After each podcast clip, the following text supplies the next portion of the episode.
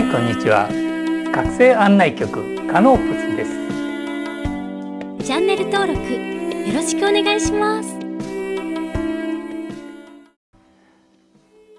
はい、こんにちは。今日はですね、5月の2日です。いよいよね、ゴールデンウィークに入りましたが、皆さんいかがお過ごしでしょうか。3月の3月の春分前後あたりから、やはり大きなうねりが発動して、太陽の活動、そして地球の時期、もういろんなものが活性化してですね、そして4月に入ってもう休むことなく、非常に活発な動きが起こっているんですね。やはり皆さん一人一人もう体の管理も大変だと思います。眠くなったり、それぞれいろんな症状が出ると思いますね。で、5月はもうさらに、もっともっと強くなっていくと思います。で、それに向けてもあるし、やっぱり体の調子の悪い方もおられると思いますのでね、先日昨日ですか、星ラジオの方の番外編でここゆらシンガーのまこさんのね、カタカムナの歌い、これを30分間連続でコマーシャルなしでね出しましたので、もしよかったらそれをね聞いて、瞑想なり、そして癒しヒーリング、そういうものに使っていただけたらなと思って、出してみました。そうして、皆さんのこの大きなうねりねに乗っていただけたらなと思っております。今日のお題についてはですね、前の動画の時に5次元を証明してほしいっていうのかな、物理学のブログっていうのか、ネット上のねブログもあって、これ見て5次元を説明していただけないでしょうかというふうなね、あ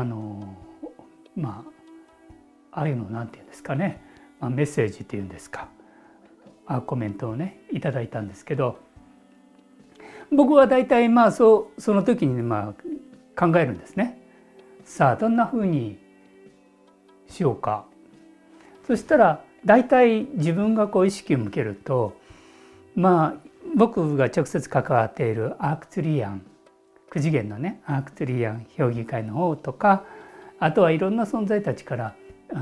ろいろメッセージっていうんですかね、くれるんですね。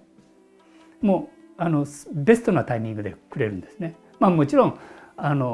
もうつながってますので、もう間髪入れずにいろんなメッセージくれるんです。で、共通して言えることは、その物理次元の世界、そういう世界で、証明する必要はないんじゃないですかということなんですね。それでもね、せっかくねメッセージいただいたので、ちょっと宇宙全体の流れとか仕組みとか、そういうのも今日は織り込みながらねちょっと話してみたいなと思います。ヒントになるかどうかはねちょっとねわからないんですけど、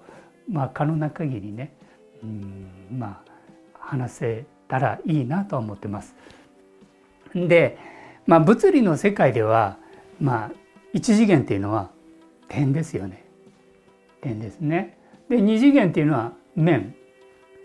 面の世界ですね。で、3次元というのがそうして立方体という形になりますよね。で、4次元というのはそこに時間というのが入ってくるわけです。で、4次元のところに想念というのも入ってくるんですが、それはある意味その5次元という影響を受けているところなんですね。4次元と5次元というのはね。で、5次元というのはもう簡単に言っちゃうと、意識でも意図を持った、何か意図を持ってやりたい、ある意味その影響は4次元の領域にも影響してくるという、そういうものなんですね。まあ僕らはもともとはもっと工事の方のところから上の次元からねいたんですけど、前も言いましたように、ちょっとこの図使うとまあ人間の魂っていうのはこの仏教で言ったら天正輪廻っていうのがあるんですね。でも天正輪廻は基本的に正しいかといったらまあ健全な状態ではないんです。正しいという表現じゃないんですけど、健全な状態ではないんですね。であれはまあ今まで世界を支配している人たちが、まあ、彼らも4次元領域というのはある程度精通しているわけです。まあ、魂のそのなんていうのかな、そういう正当な魂であるかどうかはちょっと別に、正当なという表現変ですけど、支配する魂にとってこの我々の魂を牢獄に閉じ込めるために、月、ちょっとこの図を借りていると太陽というのがあって、太陽軸があって、月というのがあります。で月というのはある意味生命体だと思ってください。生命エネルギーだと思ってください。そして僕らの体のこの名前を言うときに月辺が必ずつきますよね。月辺がね、いろんな臓器でもそういう時に必ず月辺がつきますよね。あれは何かって言ったら生命を表している、生命エネルギーをね。そしてこの月というエネルギー、あと地球とのね接点でやると、この生命を地球の地表と月とを常にそこを常にぐるぐるね回ってたんです、天性輪廻がね。でまあそれは一つの魂を封印するためにずっと同じとこ、その低い振動数のところの領域を行ったり来たりするっていうことは、いずれこの地球の地表のエネルギーっていうのはどんどんどんどん下がっていくという。そしてはるか昔のアトランティスとかムーアトランティスの頃、皆さんも聞いたことあると思うけど、あまりにも地表の振動数が低くなって天変地異を起こしたという、そういうことがあったんですね。でそれは、そのサイクルっていうのは実は今もそのサイクルに重なってたんですね。ただやはりその天変地異を何回も我々は体験しているわけです。まあ、例えば2万6,000年、1万2,000、1万2,000、3,000年というそのサイクルの中で何回もその天平地を繰り返して、で今回まあやっとですね、その天平地をしないでクリアできるという、本当にね皆さん良かったですね、おめでとうございますという、そういうステージなんですね。まあもちろんね、今回のその天平地がなかったっていうのは実は今回最終ステージだったんですね。まあいろんなね教えの中にもありますけど、火付神事ですかね、その中にも、今まで6回、流産したと、流されたと、それをしないために封印したという参道を封印したって、まあそういう、ね、子宮内宇宙の中でその参道を封印したとも言われてます。まあ今回は本当にギリギリのギリギリまでまあ、待って、そして天変地異を起こさずに、そして、新しい時代への移行がなされるという、そういう時期に今移行期でもあるわけなんですね。そういうわけで、まあ、ちょっと話戻りますけど、その5次元ってどんな世界ですかっていうことなんですね。さっきはもうシンプルに意識だよ、そして意志と意図があって、何かをそれが働いて、そしてこの4次元5次元の世界、4次元3次元の世界を創造していくんだよということなんですね。ただこの5次元というのはただここの5次元じゃなく、その上には5次元6次元7次元8次元9次元という多くのこの次元があるんですね。そこからの影響をその繁栄、その意図を汲み取る場所でもあるわけです。だからまあ全体、宇宙全体から見たら5次元というのは一応一番底辺というのかな、部分で、宇宙の共通認識というのかな、共通認識次元、宇宙という、まあここまで来たらやっと宇宙の仲間入りになりますよという、そういう領域なんですね。だから全ては一つ、全ては、一体であり、全ては愛ですよっていう、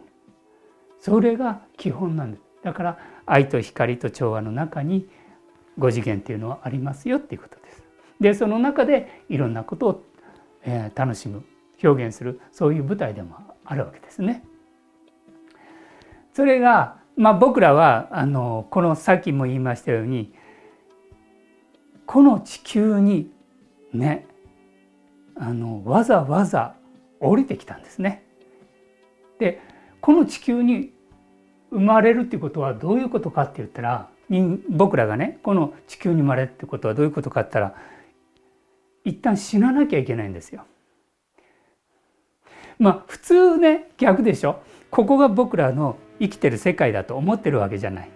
ね、でもこれ仮想の現実なんですよ。目覚めたらね、ここは仮想なんです。ホログラフィックっていうかな、粒子の映像の世界だと思ってください。今素粒子とかいろんな、量子力学ですかね、いろんなので言ってますけど、ここはそういう量子のこう、なんていうかな、映し出された立体的な映像の空間だと思うという感覚ですね。で、本体は何かって言ったら、生命そのもの、宇宙生命そのものが本体なんですね。で、そこからここの世界に、この狭いこの体に降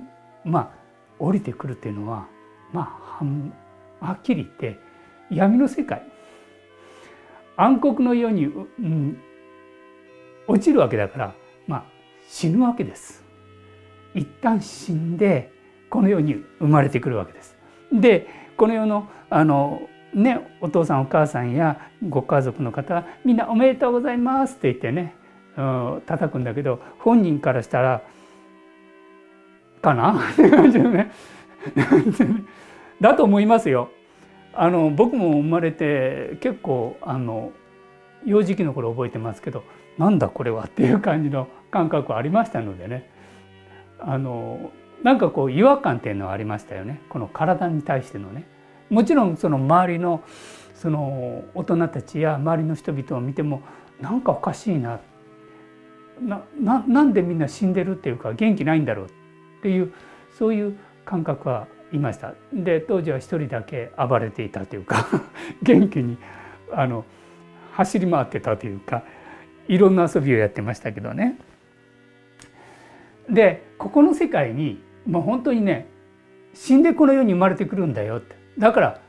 記憶喪失状態なわけね。で、その記憶喪失をもう一回この肉体という状態でもう一回ね、なんていうのかな、思い出す作業が必要なのね。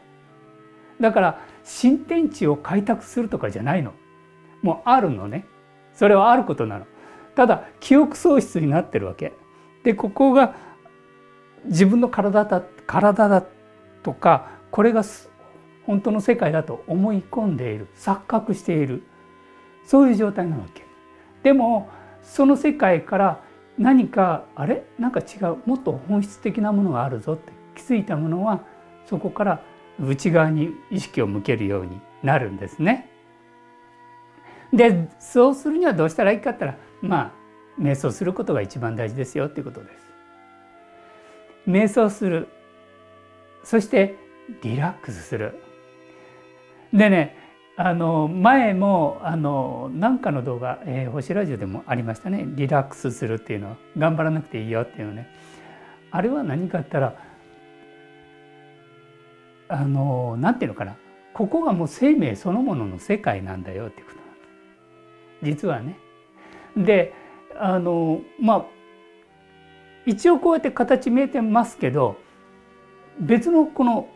高い振動数の中にはいろんな生命体がこうよく来るんですね。高い振動数の世界ではね。だから意外とここは3次元としてまた4次元ねっているけど、5次元6次元7次元そういう高い意識の人たちがここは行ったり来たりするんです。もちろんこのボディを持っているその本人の振動数がある程度高いというのが、条件ですね。そうすると共振してそれがこう感じやすくなる、受け止めやすくなるという、そういうものがあるんですね。で、あとね、その元々のその世界、5次元の世界をこう、体験しているのはね、実は睡眠中です。睡眠中。睡眠はすごく大事です。リラックスも大事、瞑想も大事。で、共通していること。やっぱりリラックスね。リラックスしている時に、このボディの中にアストラル体っていうのがあるんですけど、このアストラル体は閉じ込められたアストラル体なんだけど、夢の世界で解放、肉体から解放されて、こう無限の生命というエネルギーの世界に行くと活性化してるんですね。で、その本体っていうのは高次アストラル体になってくると非常にこう活発に動くんです。で、その高次アストラル体っていうのはもう過去のね、その記憶とかそういうのもちゃんと覚えてるわけですね。だからある意味ハイヤーセルフのね領域に触れている、ダイレクトに触れている、そういう領域なんです。で、そこでいろんなこと、高次の存在たち、9次元のねアークツリアン評議会の方々やアルクトゥールス同じだな、プレアデスの次元のね、方々やいろんな方々とコミュニケーションをとってます。中にはね、創造主との関わりとかね、そういうコミュニケーションをとっていく方もおられます。だから夢の世界というのはとても重要です。ただの夢だと思わないでください。夢の方がリアルで、実はそこから情報を得る方が、かなりね情報の量の内容としてはダイレクトに来てるんじゃないかなと思ってください。それで、あとはね、体を離れた時、これはねいろんな意味があるんですね。幽体離脱の時もあるだろうけど、要は一つの人生終わって肉体離れる時、ここでね2つの選択がある、道があってね、この体を持った状態で離れる方、一つはね、一般的にもう自分が何者かも知らずに、内側の世界を見ずに、人間としてこの世界が全てだと思って生きているね状態の方々、そういう方々は肉体離れた時になんていうのかな、内側のその生命のエネルギー、生命の川っていうかな、エーテルの川があるんですね。三途の川を渡っていくんですね。でもほとんどの人がそのエーテルの川に流されてしまいます。だから、自分が何者であるとか、そういう過去の記憶とか、そういうのを個人としての記憶が薄れてしまうというか、さっき言った記憶喪失の状態になるんですね。それはほとんどです。だからもう1ヶ月2ヶ月もしたらだいぶ薄くなってると思います。ただ地上の、ご家族の方がね、何々さんって一生懸命念で引っ張ってきてね、引きずり下ろしてくると、なんか邪魔する人がいるわっていうようなね、そういうことは多々あるんじゃないでしょうか。ただ僕はそういう世界はそれあんまり興味がないので、さらっとどうぞご苦労様っていうぐらいで触れないですね。っていうかあんまり見ないようにしてます。で、もう一つはもうこのボディ持ってる時に目覚めた人、そういう方々はね、はっきり言ってもう 2,3 日ちょっと体を休めてね、やれば自分が何者かも分かってますので、その意識状態、十分エネルギー充電したらすぐ思い出します。そしてこの地上での活動が何をしていたかとか、そういうのも思い出します。もちろんね、亡くなる時に自分のその生きた人生走馬灯のように見るってよく言われますよね。あれは僕も見ましたまあある、なんていうんですかね、体調を崩してね、体調というか体の具合悪くして、境目のとこでね、一瞬です、本当一瞬です、一瞬で全てを見ちゃうんですね。すごい勢いで見ます。でもそれをしっかりね見れるんですね。その時にその方が自分の人生を、僕本当若い時でしたね、21の頃ですかね、1かの頃ですね、見ましたね。その時はもう自分の人生見て、一言を自分で言いました。ひどいってあまりのひどさにもう落ち込みそうになったけど、落ち込むのが嫌だった、悔しかったの。ここで落ち込むのは悔しいという思いで、まあいいかと言ってね、そしたらすっと楽になって肉体に戻ってきましたね。まあそういうね、体験もちょっとはねしてるんですけど、ちょっと方向はずれちゃったかなそれで目覚めていくと、自分が何者であるか分かってますので、ちゃんと上の次元に移行できる。そして記憶もちゃんと覚えている、そういう状態ですね。でちょっとさっきもちらっと言いましたけど、今日はちょっとこの図を使ってね、説明したいなと思うのは、これが太陽だと思ってください。これが太陽だとね。で、ここに、月があると思ってください。でこれは月といっても見える月というよりは生命エネルギーだと思ってくださいね。それでこれを、この月、そしてここが地球の地上だと思ってください。そして僕らは地上で生活してるんですね。ここでね生活してるんです。それで寝てる時に、本来ね、これは超健全な状態だと、寝てる時に一旦太陽のところに戻るんです。これは覚醒している状態、普通に覚醒している状態ね。普通に覚醒している状態だと、地上から行って一旦太陽に戻るんです。太陽に戻って充電するんですね。寝てる時に充電して、そしてそのエネルギーいっぱいの状態でこの地上に降りてくるわけです。さっき言いましたよね、睡眠中にエネルギーを充電させて、そしてこの地球にまた戻ってきて、そして朝目が覚ますわけですね。だけど今まではちょっと違ったのね。今までは地球とこの月のここだから、太陽まで行かずにこの境目、太陽と月の境目のあたりでまで来てて、でここからすぐにヒュッと、だから豊かなエネルギーがなかなか入ってこなかったんですね、今までは。だけど目覚めて、第一段階の目覚めが起こると、これが太陽までこう行けるような一筋ができるんですね。でこの太陽、火ですね。でここが月ですね。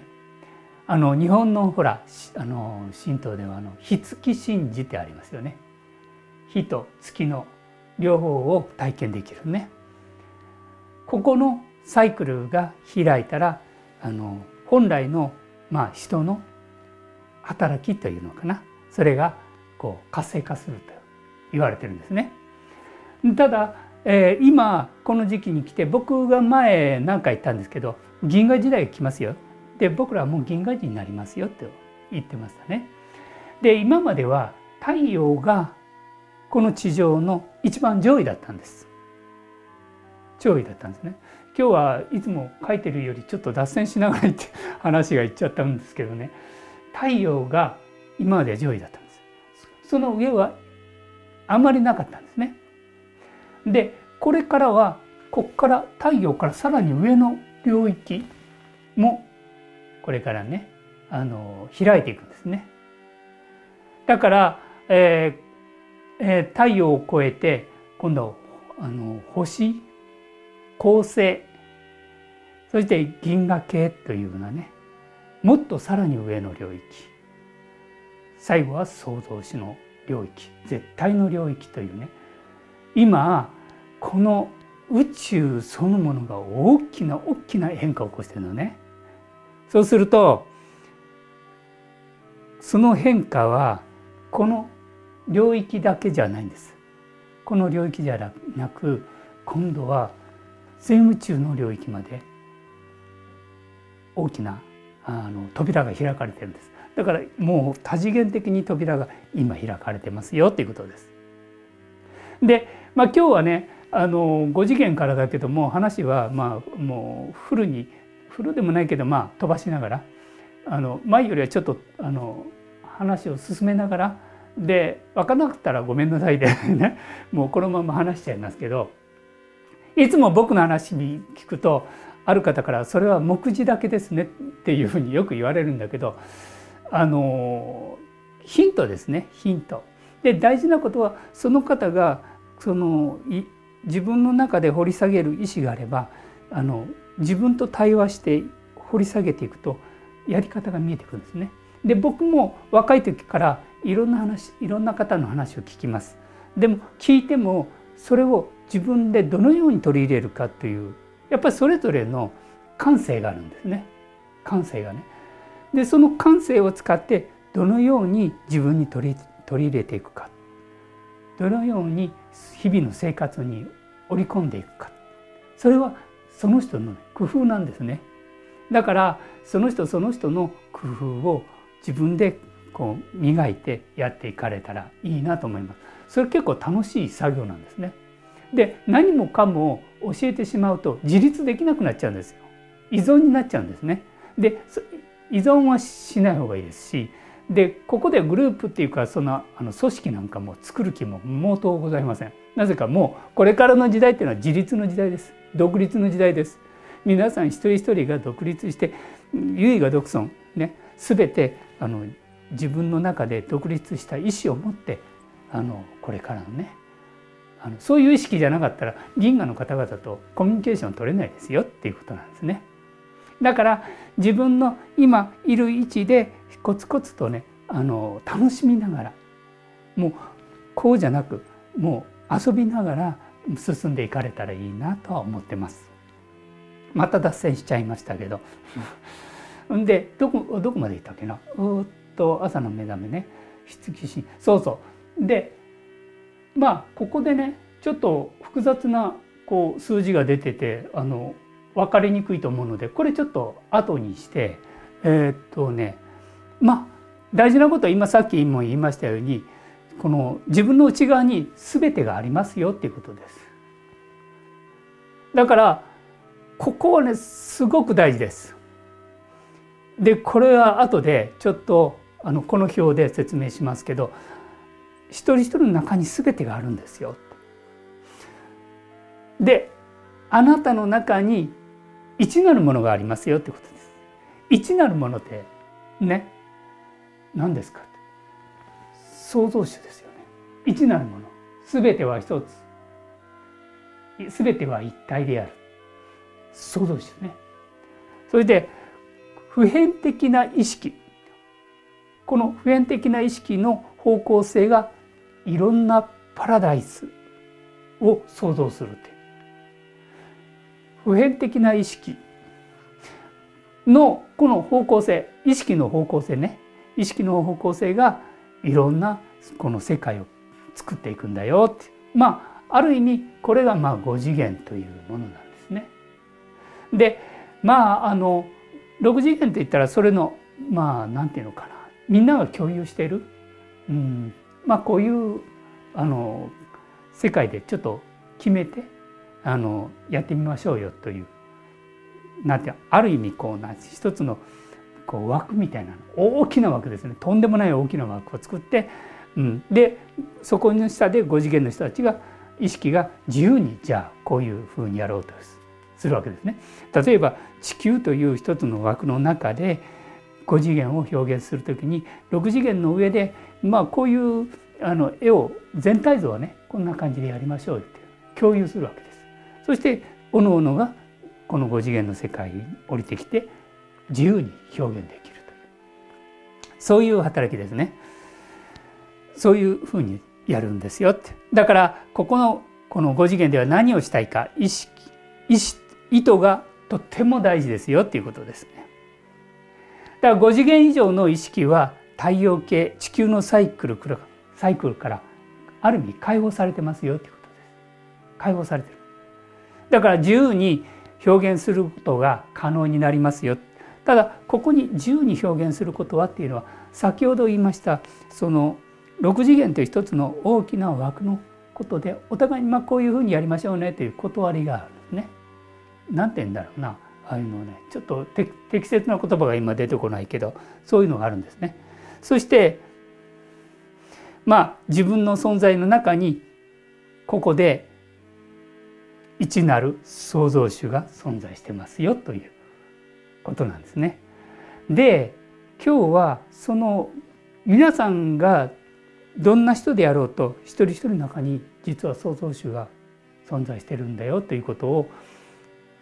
とても大事な、テーマでもあるので、ヒントになればいいかなと思ってちょっとやってみたいなと思います。こんな感じで、これは前も何回かやってるんですけど、これグルジェフの水素表なんですね。で、グルジェフっていうとみんな聞くともう難しいというそういうイメージがあって、もうグルジェフっていう言葉を出した時点でみんなシャッターがシャーンと折れてしまうんですけどね。そんなグルジェフはちょっと置いといて、宇宙というこのものの表として見ていただけたらいい。これは仮の表現だと思ってください。仮の表現でね。ですね、まず絶対。この絶対というのは創造主のね、一なるもの。全ては一なるものという、ここから全てが生まれてるんですね。そしてそれが宇宙という一つの、分かれていくと。で、これが三角形になって3になって、それが今度6で、それの倍数が12、そして12で太陽で、さっきすいませんね、6というのが、銀河であり、恒星の領域なんですね。で、太陽、そして太陽が12、そして全惑星が今度は24に分かれていく、薄まっていくんですね。で、惑星が48というふうに薄まって、どんどん分かれていって、で、エーテルというかな、非プラズマの世界が96分割されていく。で、空気が192に振動数が薄まっていく、分かれていく。そして今度水が384であり、土、ここでは木って書いてますけど、木の生命体ですねが768というふうに、この1からここまで来ると760分の1に薄まっていきますよという、そういう意味だと思ってください、ざっくりね。で、最終的にはここに絶対ですね、下まで行くとね。で、これを見ると、例えばこの惑星とか96っていうのはこの肉体の生命エネルギーですね。この生命エネルギー、よくオーラとも言われているこの領域、そうすると1からいったら96分の1になるということなんですね。で、これグルジェフがやったんですけど、ここに、ちょっとこれね、面白い表がありますので、前回松村清さんという方が面白い表現されてたので、ちょっとこれを取り入れていきたいなと思うんですけど、私たちのこの意識の中には実は創造主が全ての中に浸透してるんだよっていうことですね。で、一なるものがここで3分割していくときに、一なるものプラス2であるよって、それで3になります。で、今度銀河恒星は1なるものとここの分が、ここの 1+2 がここに降りてきて、そこに今度3が加わって6になりますよっていうことです。で、今度太陽になれば、1なるものはとこの上の 1+2+3+6、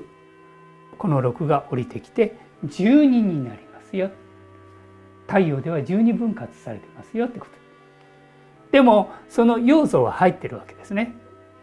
銀河の要素も入ってるし、太陽の要素も入ってると。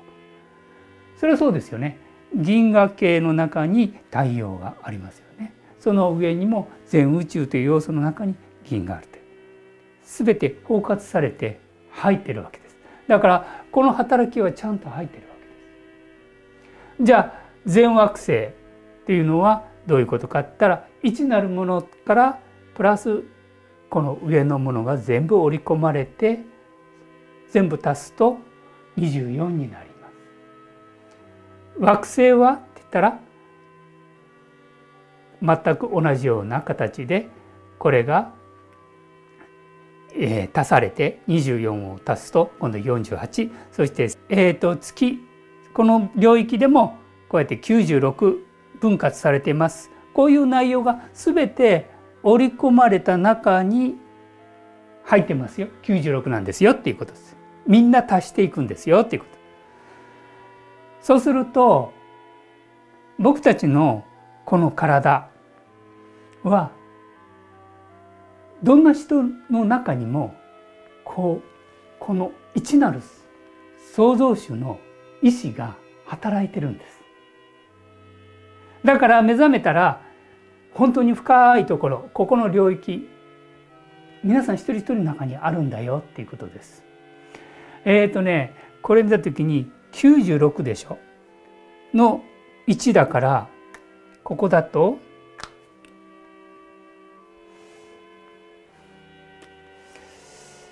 1+95、この1が創造主ですね。創造主の意思があって、そして95、こういうふうに足されていって95になってるわけですね。だから皆さん一人一人の中に創造主の意思が働いてるんだよって、それを知るか知らないか。今までは創造主はもう絶対で私たちとは程遠いものだという認識があったと思います。でもこの数字から見ても必ず入ってるんだってことです。たとえ薄まってもね。よくほら火付神事の中だったかな、一輪の仕組みってありましたよね。一輪の、あれは100のうちの 1% ですよね。一輪の仕組み、まあこれがそれに近いですよね。96のうちの中の一つが創造主の絶対なる意志が働いている。ここが全てをひっくり返しますよっていうわけです。ここはこの創造主とダイレクトにつながっている。だから内なる我々の創造主は今ここにちゃんと存在しているんです。存在しているからこうやって自由に表現できているわけです。豊かにね。まあそれぞれの重視があるので、その表現方法はね、豊かにやってもいいし、逆の方向やってもいいし、それは自由だよっていうことね。ただ今日その5次元はどういうところですかというところから、皆さん方のどんな人のいろんな人の中にも、どんな人であろうと創造主のこの一なるもの、これが存在してるんだ、それを認識するかしないかで、それを使えるように自分で、この動画を聞いて、使えるように自分なりにね、工夫してやってみられたらいいなと思います。まあこれはね、まあ一つのヒントですね。ヒント。それを知ってこの時間、過ぎた時間からそれをもう生かそうとする思いが出てくるか、それともそのまま流れていくか、まあそれはそれぞれのね選択です。だからこれからの5次元というのは本当にこの宇宙共通認識次元ですよということです。宇宙ではそれはもう当たり前です。まあそうですね、まあ太陽の中心核っていうのはある意味ハイヤーセルフとも言われています。で、太陽は何かというと宇宙のその光、その恒星の光、または創造主の意志、それを受け止める。ハイヤーセルフもそうですね。それぞれのハイヤーセルフもそれを受け止めて、そしてそれをここの世界に表現するという、そういう働きになっています。まあ、ちょっとヒントになったかどうか、まあ分かりませんが、今日はね、5次元を物理的に証明してくださいというヒントをもらったんですけど、まあ全然違う方向に行っちゃったかもしれませんが、まあざっくりね、その5次元を通してもうちょっと宇宙全体の働き、そしてもう皆さんそろそろね、もう皆さんの中に創造主が存在しているんだって、これは絶対間違いない、どっかで聞いた言葉であるんだけど、漫才だ芸人でしたかな、これは間違いないっていう、本当にねそう確信したら、その力がね、皆さん一人一人の中に創造主の意志が働くんではないかなと思います。はい、今日はこれで。それではまた。